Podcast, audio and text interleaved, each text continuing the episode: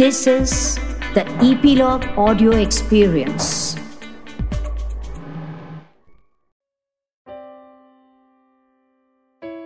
नमस्ते। वो लोग मुझे दफनाना चाहते थे। वो लोग मुझे दफनाना चाहते थे और उन्हें पता तक नहीं था कि मैं बीज हूँ। ये कहावत मेरे लिए है। मैं Ketaki Jani first alopecia model of India बाल हो, ना हो के फ़र्स्ट एपिसोड में आप सबका स्वागत है। आज हम बात करेंगे जो बिना बाल के मतलब एलोपेशियन है, उनकी। वैसे तो ये सदियों पुराना मर्ज है, लेकिन आज तक लोग उसे छुपाते आए हैं। उसे छुपाना पसंद करते हैं। जो भी उसकी गिरफ्त में आता है, वो हर पल ये दहशत में रहता है कि कोई देख लेगा तो। कोई जान जाएगा तो? हिंदी में कीड़ा लगना, मराठी में चाय पड़ने, गुजराती में उंदरी, इंग्लिश में एलोपेशिया और संस्कृत में इसे इंद्रलुप्त कहते हैं। माइथोलॉजी में जैसे इंद्रदेव अचानक प्रकट हो जाते हैं और गायब हो जाते थे, वैसे ही बाल इंसान के शरीर को और सर को छोड़कर एलोपेशिया में अचानक से गायब हो जाते हैं।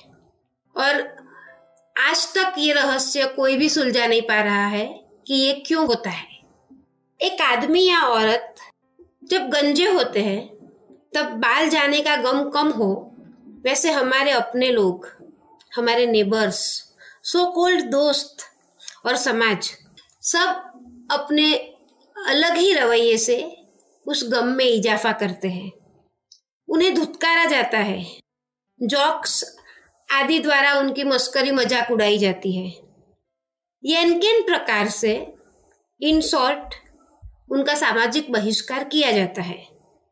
दोस्त, रिश्तेदार सब स्लोली स्लोली दर किनार हो जाते हैं।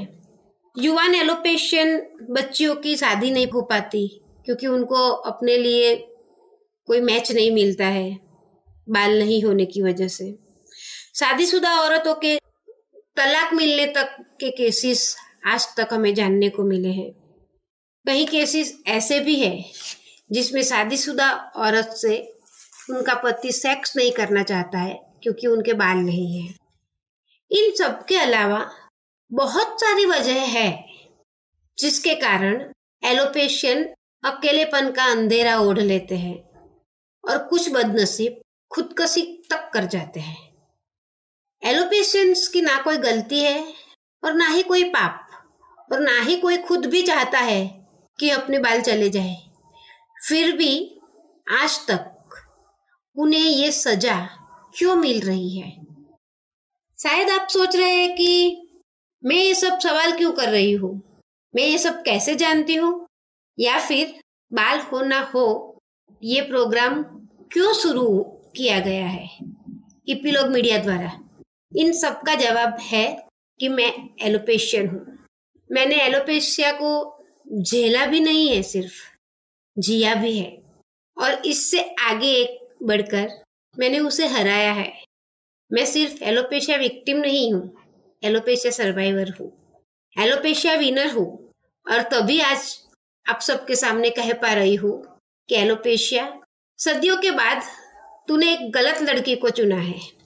गलत लड़की से पंगा लिया है। भाई द वे आज मैं ये सब आपको हंसकर बता रही हूँ, मगर एलोपेशिया का शुरुआती दौर। लेश मात्रा आसान नहीं था। बाल गायब हो जाने से जैसे जीवन में खुशी, उत्साह, हँसी, आनंद, मस्ती, सब एक एक कर साथ छोड़ देते हैं। दोस्त दामन चुराने लगते हैं। हम अपने लोगों की आँखों में ही जैसे कांटे की तरह चुभने लगते हैं। और समाज तो होता ही है, इन सब तमाशे को देखने को तैयार। इन सब की वजह से मैं डिप्रेशन की गर्ता में चली गई थी। बाल वापस लाने के लिए मरता क्या न करता, उसी उक्ति के अनुसार मैंने कितने पापड़ बेले हैं वो सिर्फ़ और सिर्फ़ मैं जानती हूँ। कितने उपाय किए हैं मैंने, उसका मेरे पास पूरा लिस्ट है। कुछ साल तो ऐसे गए कि एक भी दिन ऐसा नहीं है कि मैंने दवाई नहीं खाई हो। लेकिन मेरे बाल तो बिल्कुल पुष्पा मूवी के हीरो की तरह। मैं उगेगा नहीं साला। शायद ऐसा सोचकर गुम हुए थे। जिद पर अड़े थे शायद। और एक दिन मेरा डिप्रेशन नाबर्दाश्त हुआ। उसी रात के अंधेरे में आत्महत्या का मार्ग ही शेष है। वो लगा था मुझे। धीरे से उठकर मैं अगले रूम में हाथ में दुपट्टा लेकर पंखे के नीचे खड़ी थी।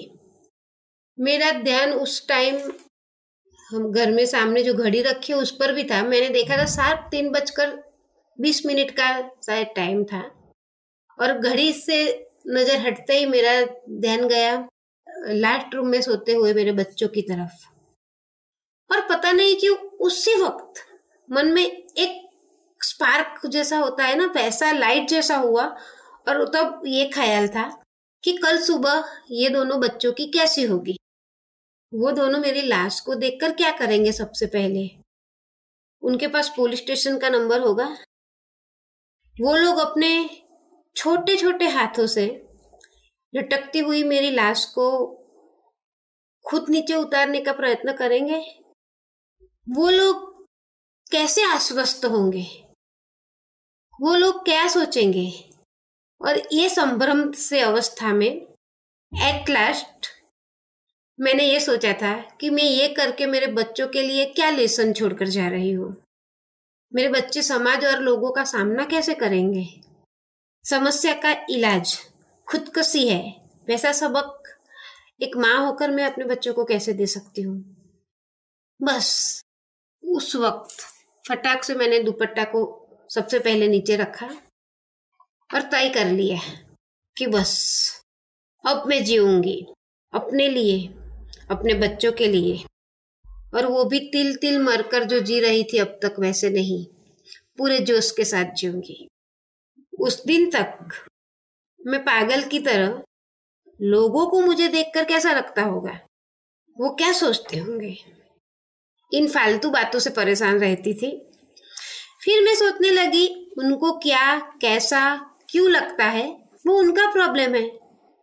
उसके लिए परेशान होकर मैं क्यों जान दू? मुझे नापसंद करते हो तो मत देखो मुझे। मत आओ मेरे सामने। बदल लो अपना रास्ता। आफ्टर ऑल ज़िंदगी तो यार मेरी भी एक ही है। बाल हो या ना हो।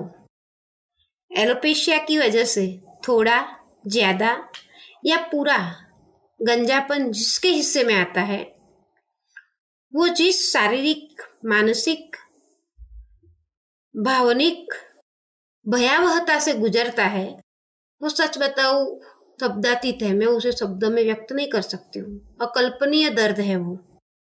मेरी ज़िंदगी का ऊपर तो मैंने छोटा सा किस्सा सुनाया है। बाकी ऐसी कई हृदय विदारक कहानियाँ हैं, जो सुनकर आपकी रूह काँप जाएगी। बाल होना हो के आने वाले हर एक एपिसोड में हम तहे दिल से कोशिश करेंगे आप सबको एलोपेशिया के हर पहलू से अवगत कराने की। कोशिश ये भी करेंगे कि समस्त लोग एलोपेशिया को समझे, अपनाए और बगैर बाल के भी जी सकते हैं, उसे स्वीकार करें। एलोपेशियन लोग जीना मुस्कुराना चुने। और हाँ इसमें मुझे आपको मतलब समाज में हम सबको मिलकर उस बात को समर्थन देना पड़ेगा कि इट्स ओके अगर बाल हो या ना हो। बाल ना है तो नो प्रॉब्लम आगे कई सारे लड़के लड़कियाँ एलोपेशिया से डरकर आत्महत्या कर चुके हैं। मगर मेरी नज़र में ये समाज ने, समाज की एक तरफा विचारधारा ने किया हुआ खून है। और क्योंकि इस गुनाह में पूरा समाज हिस्सेदार मतलब दोषी है, हम तक ये बात भी नहीं आती है कि ये गुना हुआ है। लेकिन कब तक चुप रहे और ये सब सहे हम? कब तक? खैर, आगे alopecia related each and every बातें हम जानेंगे।